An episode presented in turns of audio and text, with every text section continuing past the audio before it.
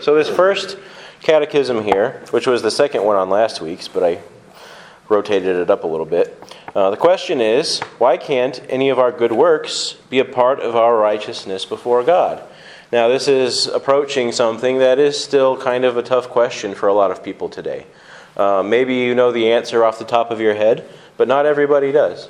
And we need to be able to articulate this um, and we need to have this refreshed in our own spirits because even though we might know the answer to this question in our own words, um, still, as life goes on, as we deal with things, as we take life by the horns and make things happen, sometimes we often lose faith. We often forget faith. We're just like, you know what? I make stuff happen. What is it that I have to acknowledge God in? In all your ways, acknowledge Him, and He will direct your paths. If we forget to acknowledge God because our faith gets funneled back into the things that are in front of me, the things that I am doing, the things that I'm controlling with my own hands, with my own mind, with my own abilities. So, this subject of faith is always going to be good for us. And we often, in our religious pursuits, will uh, begun, we naturally tend to think, well, I'm doing this right, so God is more happy with me. I'm doing something right, so God is more pleased with me than so and so over here who isn't doing this right. So, we have to ask, continually ask the question why can't any of our good works be a part of our righteousness before God? Because we often like to take solace in the idea that if I'm doing something right, then that, have to ha- that has to have some merit with God. That has to, ha- that has to you know, offer up good vibes or something, brownie points. But from Scripture, we will see that it's not the case. So the question, I'll read the question one more time and we'll read the answer together. Why can't any of our good works be a part of our righteousness before God? Because the righteousness which can stand before the judgment seat of God must be perfect throughout and entirely conformable to the divine law. But even our best works are imperfect and defiled with sin. Any thoughts come to your mind before we get into these scriptures? Anything that you've seen in that, in that um, answer that pops a thought into your head or a question? Strikes you strangely. Well, scripture verse that comes to mind is not works, yeah. Right. So if we're boasting. so there's several places that mm-hmm. it's, it's, uh, it's not works. Right. It's very, you know, and that's, and I don't think we're going to be looking at that verse in particular, but um, that is one of those verses that deals with this subject, that makes it, that makes it plain before our eyes. it's not of works lest any man should boast. So if anybody is looking at their works and boasting, well, then they are operating in a way that does not conform to the gospel. If we're looking at our works, at our abilities, at the things we're doing right, and, and boasting about them, then we need some, we need some uh, retraining by the gospel of God. Look at Galatians 3:10.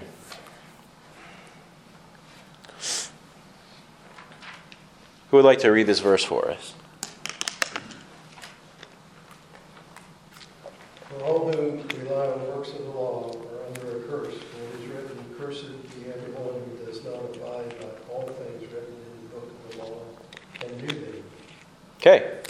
So this, we could keep going, but we have many verses to look at this evening. So this is it just states it all also plainly.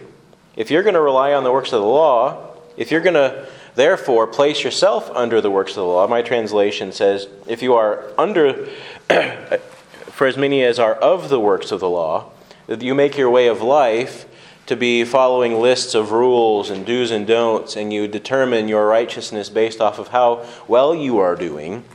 You know, these are my, pri- well, first and foremost, don't we all have our priorities? And everybody kind of has a different priority. Like some people prioritize the way I dress. Some people prioritize their music. Some people prioritize, you know, this. Some people prioritize that. And there's always something that we prioritize that we look, oh man, I'm, I'm doing good here. I'm doing good here. Truly, there's merit in this before God. And everybody's got a different one, right? But if we're talking law, shouldn't we be talking God's law? Because if we're going to be righteous, if we're going to gain merit in God's eyes, shouldn't we be talking about His priorities, the things that He has said are law? And if we go to that, we also learn so if we're going to operate by law, okay, if that's how you want to live your life, by law, by lists of rules and do's and don'ts as far as your meritorious favor before God, well, let's listen to this. If that's the way you want to live, then it, you have to read this. Cursed is everyone who does not continue in all things which are written in the book of the law to do them. So you may fulfill your priorities, but you're missing over here, you're lacking over here. So, what does it say about you? It's impossible to keep all the laws. It's also it's impossible to keep it all. And if you're if you miss the mark in one area, what does it say about you? You You failed. Cursed are you. Cursed is everyone who doesn't do all the things that are written in the book of the law to do them. All the things. So, go back to the question why can't any of our good works be a part of our righteousness before God? Because as far as gaining righteousness according to the law, it's all or nothing. It's not, well, believe and do your best, and you'll get some get some points for that. You'll get some, you know, Chuck E. Cheese tickets for that. You just won't be able to buy as much with your tickets, right? Have you guys ever taken kids to Chuck E. Cheese before? No? It's probably good if you haven't because it's just a waste of money. My kids love it. We've been there a few times and you know, you spend you know, 20 bucks getting your kids tokens that they go and they can play these different games and they get tickets based off of how well they do in the game. And you can take those tickets, take it up to the counter and buy different toys or candies or stuffed animals or whatever. Everything costs different levels. And you can spend 20 bucks on tokens and your kids could do phenomenally well at these games and get all these tickets. Oh, what can you get? A cheap plastic yo-yo? Great. Glad you did so well at those games and glad I spent 20 bucks so you could get this $2 toy. and uh, you know, in this case here, we can do really well in all the in a lot of different things and then take our tickets up to God. And some people will believe, well, I can get something for it. Maybe not what Apostle Paul got, maybe not what Mother Teresa got, so to speak. You know, maybe they could cash in for much bigger prizes. But, but I can at least get something. But that's not how it works. God's throne is not a Chuck E. Cheese counter where you just get what you can afford based off of how well you did. it's all or nothing. Are you going to keep the law completely and entirely, or are you going to be cursed because you missed a mark? Philippians 3 8 9, he wants to read this.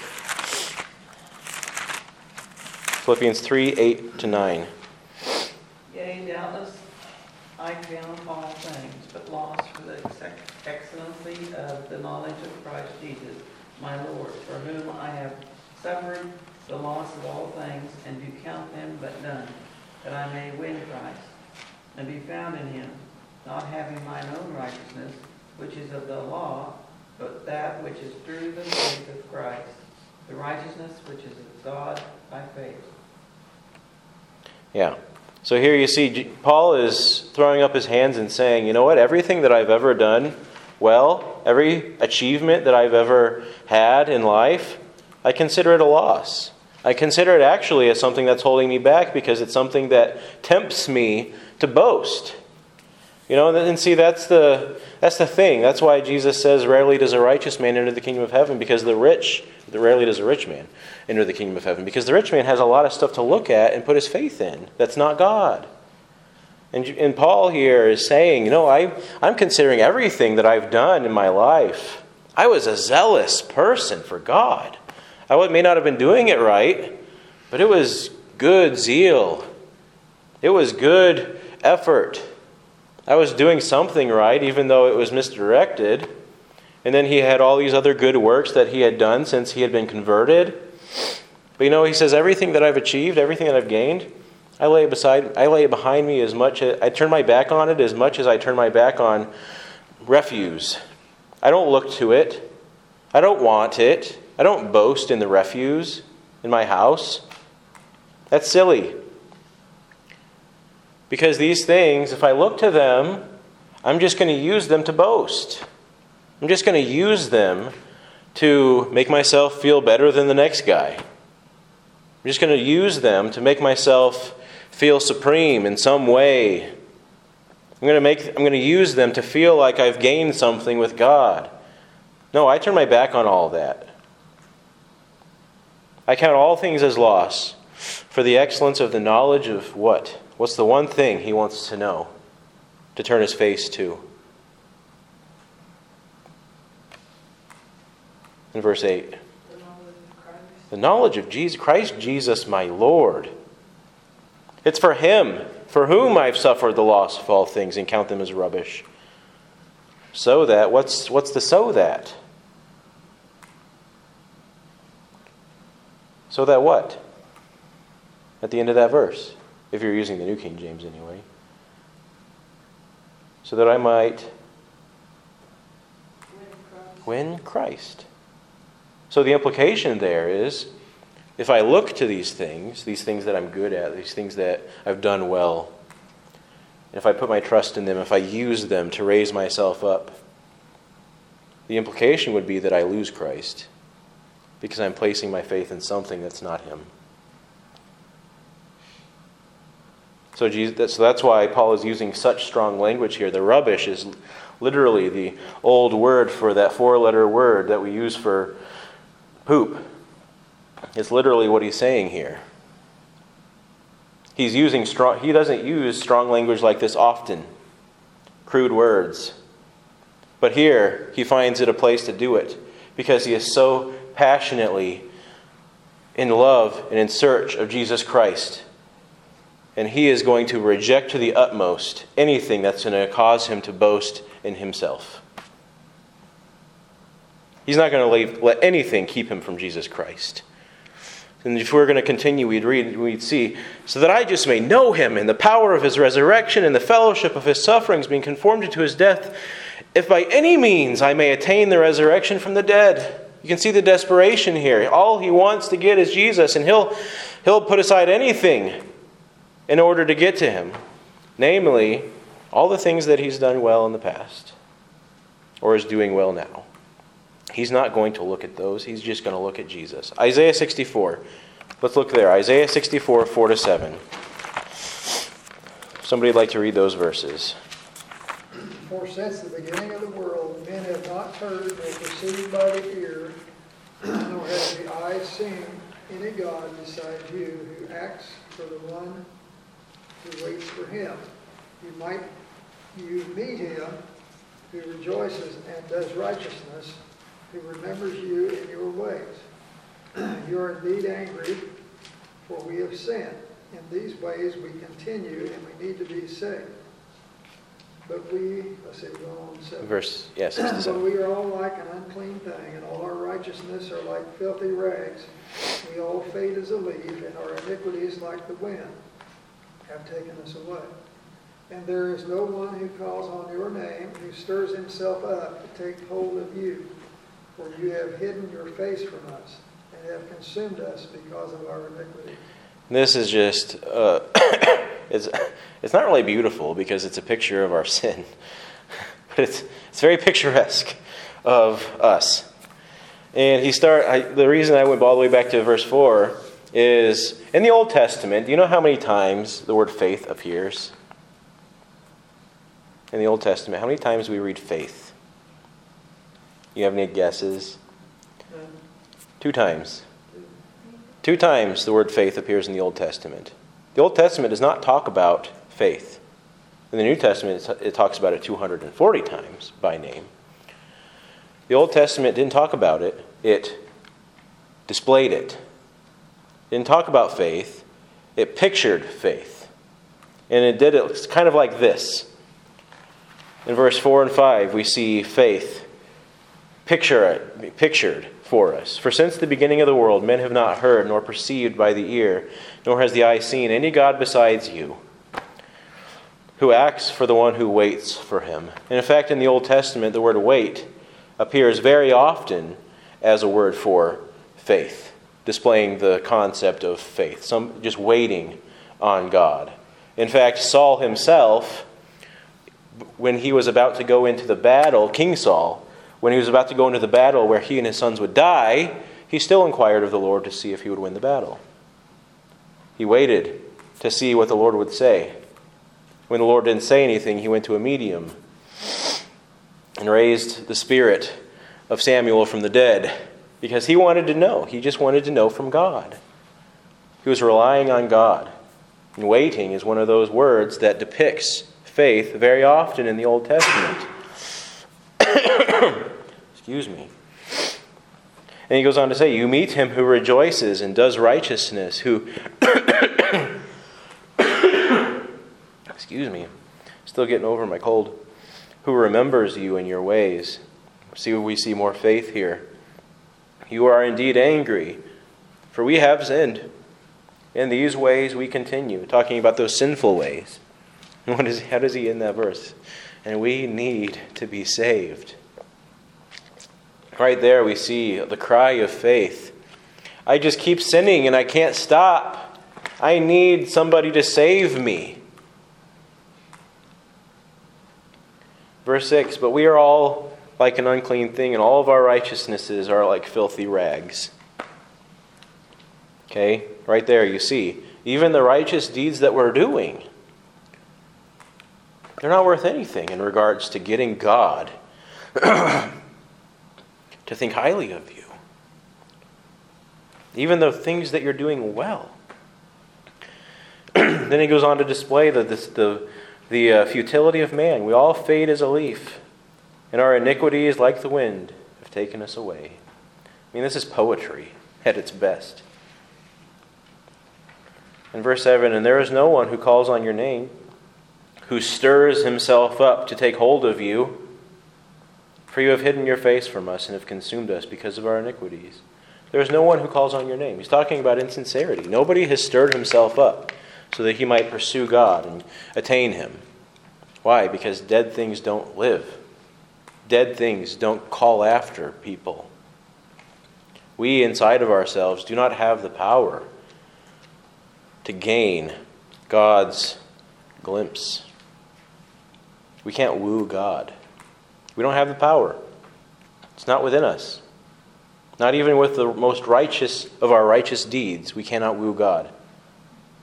That's why none of our good works can be part of our righteousness before God. Any questions before we move on to the next passage? Now, you're talking about in all this righteousness that would lead to or somehow obtain salvation. And the next question. Works Yeah. of the Christian God very well pleased with. hmm And it's He true. works in us. He works in us both to will and to do of his good pleasure. Right. I understand the passages you're looking at Mhm. in that context. Right. And what then would have stirred us up to live a life that's actually pleasing to God? If we can't stir ourselves up, it's not you and your abilities. You didn't take the spoon and stir it up. God did. And that's actually why I included the second question, because the second question down here deals with that more. And I'll read James 2 5 to 10, and then we'll. I do want to look at this second question real quickly, because that addresses, with the, addresses that a bit more. And even in the passage Yeah. in the Isaiah, it talks about we are all the work of his hands. Yeah, we are all the works of your hands.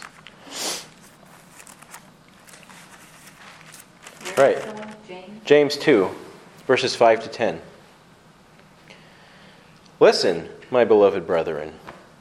Has God not chosen the poor of this world to be rich in faith and heirs of the kingdom which he promised to those who love him? That's why it said, that's why it goes back to this what I said. Rarely does a rich man enter the kingdom of heaven because few of them have been chosen to be rich in faith because very rarely do they actually get their eyes off of their wealth. Verse 6 But you have dishonored the poor man. Do not the rich oppress you and drag you into the courts? Do they not blaspheme that noble name by which you are called? If you really fulfill the royal law according to Scripture, which is, You shall love your neighbor as yourself, you do well. But if you show partiality, you're committing sin and are convicted by the law as transgressors. For whoever shall keep the whole law and yet stumble in one point, he is guilty of all. So here he's starting with an illustration. You can say you love your neighbor as yourself, but if you are loving with partiality, then you have transgressed and you're accountable for the curse of the whole law. So in this go this this is talking about this last phrase in that answer above, but even our best works are imperfect and defiled with sin. Even in keeping a broad general category of righteousness, there's still imperfections in there. There's still boasting, there's still pride, there's still um, partiality in our love. There is still roots of bitterness that, that creep up. And even though we would want to do well, still sin follows hard behind us. So even in our most righteous of endeavors, there are still imperfections mixed in with it.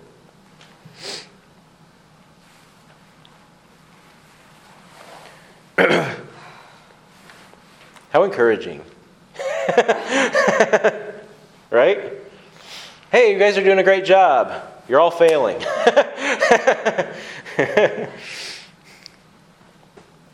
but we must not lose hope. The second question. Let's look at some of these passages. Does having a righteousness that is not our own make men careless and loose? And I want to give just give you a, just a um, brief statement. I meant to tell you this last week, but the last few weeks, these catechisms have been coming from the Heidelberg Catechism. Previous to that, the, they were coming from the Westminster Shorter Catechism. So these kind of have a different vibe. If you've caught on to that, because they're commu- just the communication is differently is is different. So does having a righteousness that is not our own? Okay, so we've established that the righteousness that we have must not have been our own doing. It must have been God's doing. So does this fact that having a righteousness that is not our own make us careless and loose? Do we have the right? Do we have can we feel at ease to kind of not feel bad about our sin? Romans chapter 6, 1 2, 7. Does somebody want to read that?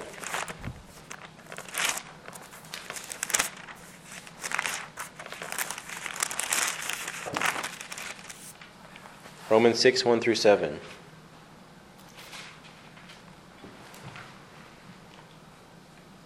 What shall we say then? Shall we continue in sin? Grace may abound that grace may abound. God forbid, how shall we that are dead to sin live any longer therein? Know ye not that so many of us as were baptized unto Jesus Christ were baptized into his death? Therefore we are buried with him by baptism into death, and like as Christ was raised up from the dead by the glory of the Father, even so we should walk in the newness of life. For we, if we have been planted together in the likeness of his death, we shall also be also in the likeness of his resurrection, knowing that this with our that our Lord, that our old man is crucified with him, that the body of sin may be destroyed, that henceforth we should be should not serve sin. See, enough, yeah. Number seven, yeah. For he that is dead is freed from sin. So this is saying, can you put this in your own words? He said a lot in that passage. What would you say he's talking about here?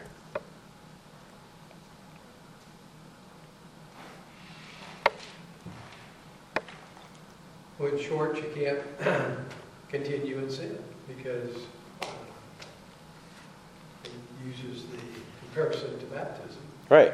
So you're a new creature. Right. It's a transformative transaction. And so, uh, you won't, could you? Yes, but not. Yeah. And not be saved. Yeah. Yeah, I think that that's worth saying again. Could you keep sinning? Well, you could make the choice, but you're not going to. Does that mean you're not going to fall? No. But what he is saying here is that when we are when we die to our sin, we're set free from it. The body of the body of death rots away. And he like the baptism. Baptism is a picture of your dying to that old self and you're being raised into a new self. And if you're not going to walk into that new self, well perhaps you've not died to the old self to begin with. Because it's a transformative transaction. You cannot be the same. You cannot keep on with the life that you had before. Cannot. It's not that you could not. Well, it's you will not continue in that old life. You will not. And that's not exciting for us to hear when we have a loved one that seems to be continuing on in old patterns, even after a confession is made. I know, I have some loved ones like that, and it's a hard thing to understand. But Paul is clear, and we will see more clarity. John 15, verse 5.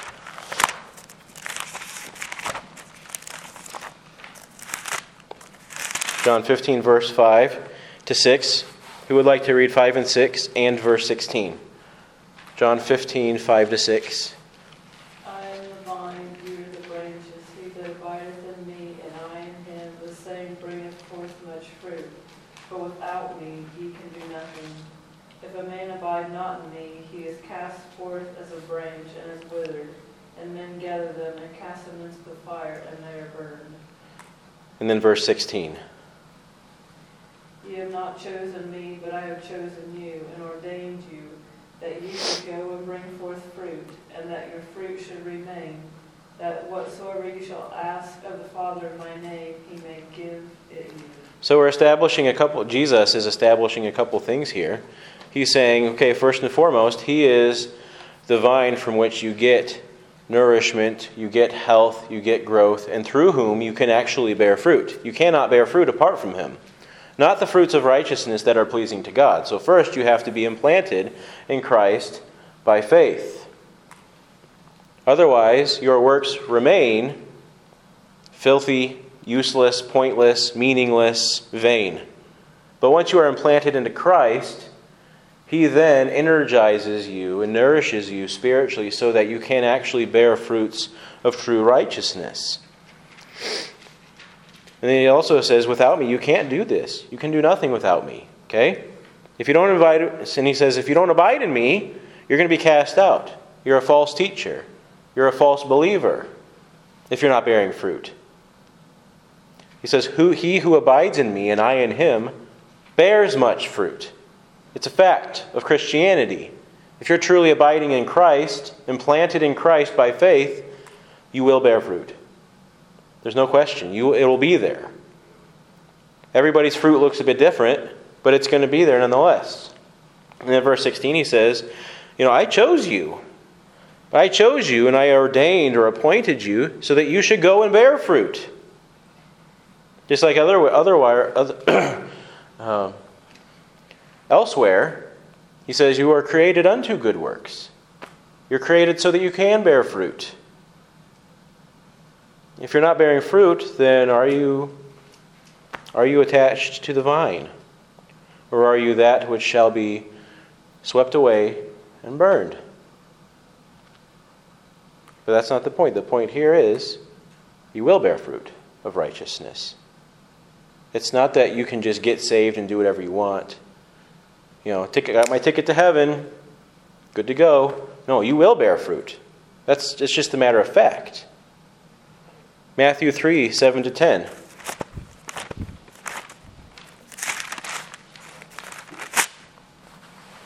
Who, would like to read this? Matthew 3 7 to 10. This is John the Baptist speaking.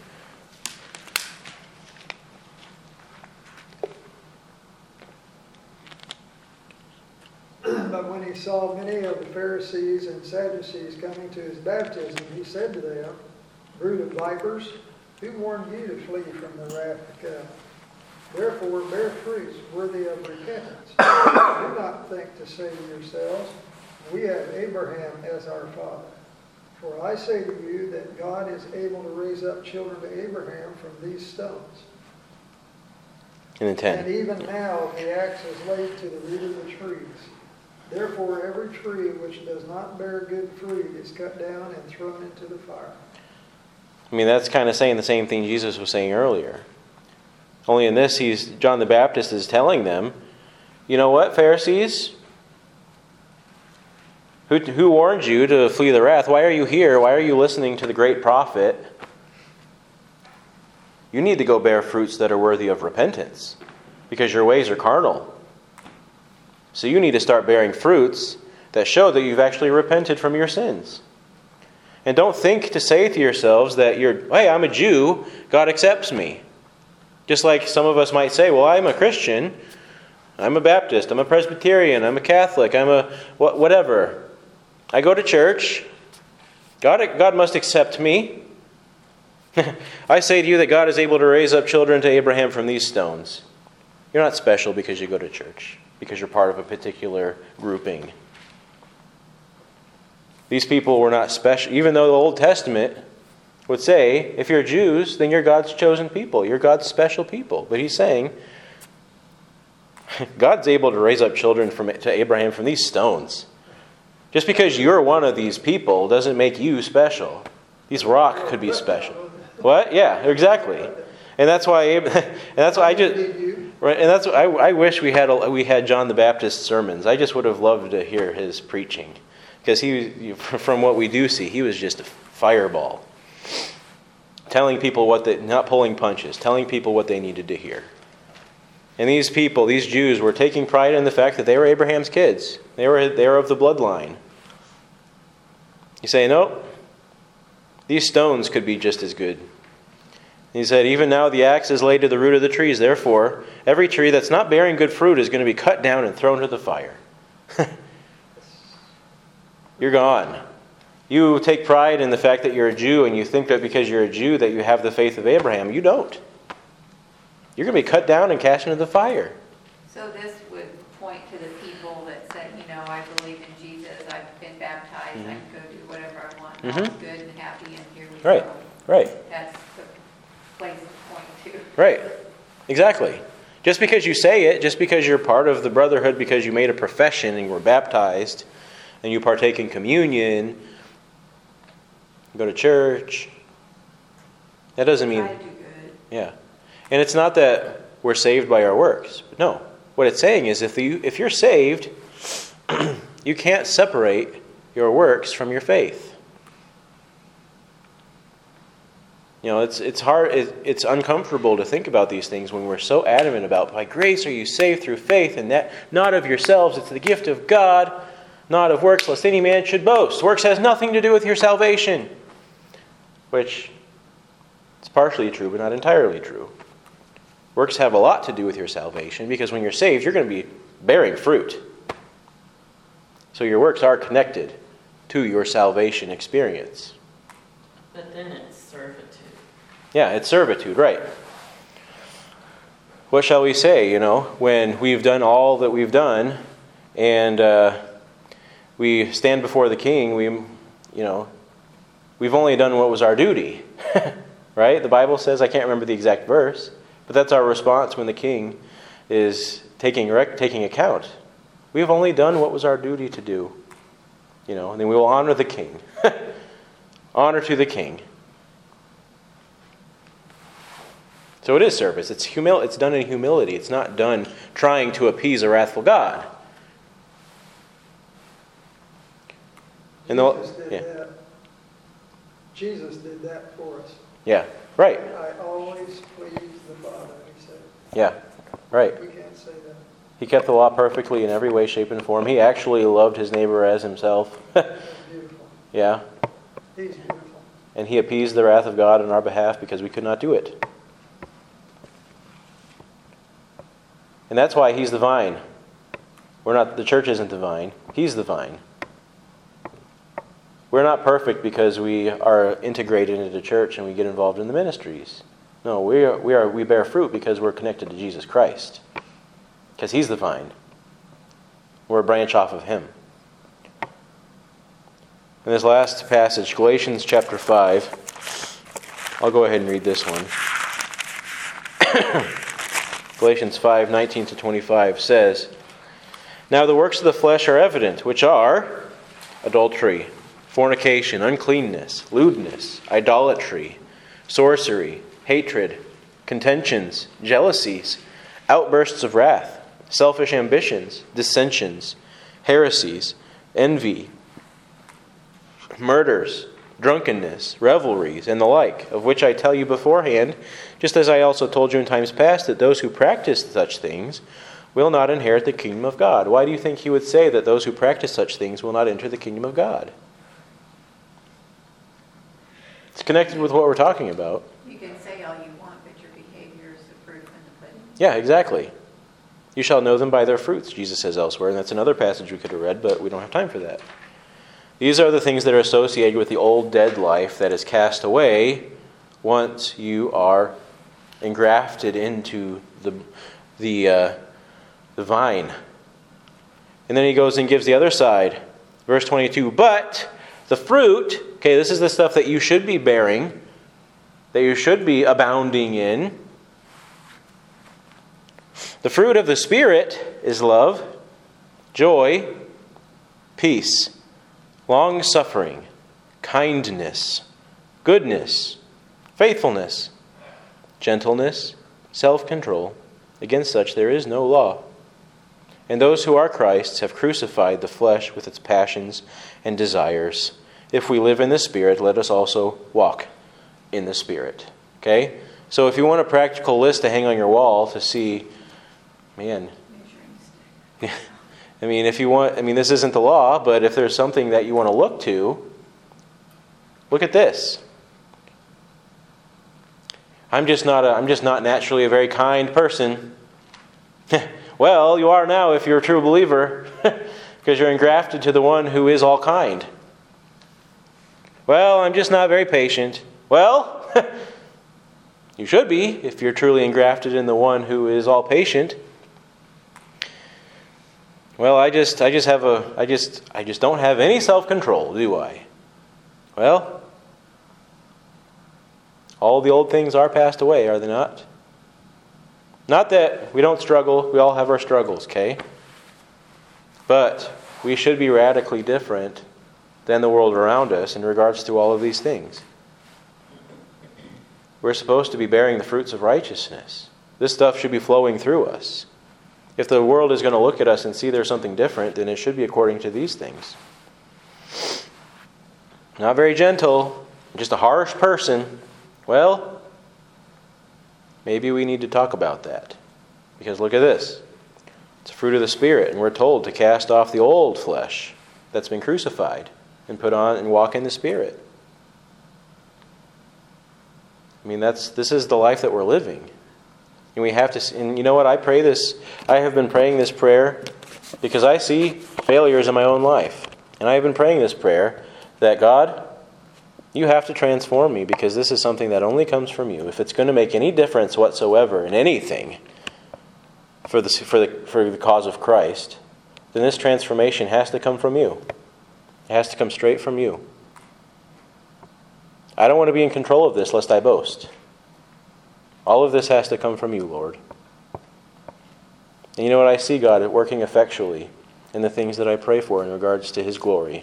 And that's kind of how you pray for, in God's glory, so that He might be magnified in all things. Not that I might accomplish something so that I might boast, so that I might look to my accomplishment, to the things that I've overcome, and all of a sudden think of myself as such a good Christian. Man, look at all the things that I've overcome.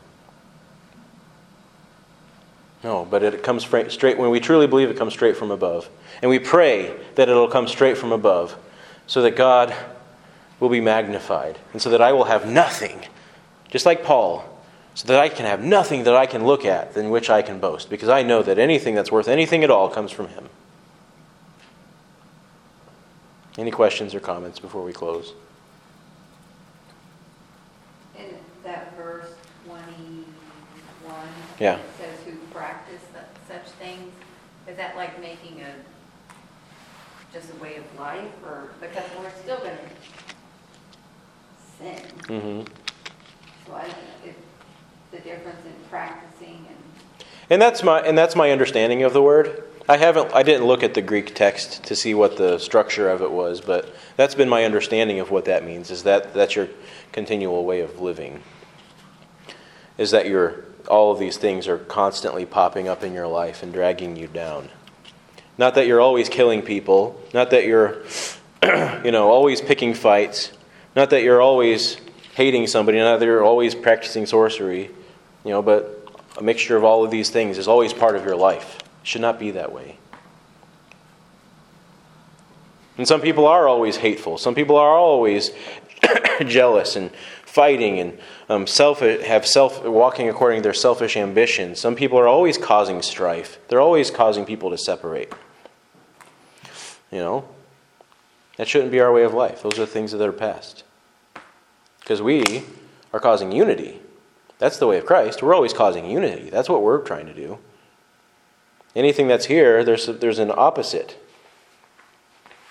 and the other thing, the last couple of days we've been focusing, um, for myself, is Mhm. the difference between the fruit of the Spirit and fruit of righteousness. Yeah.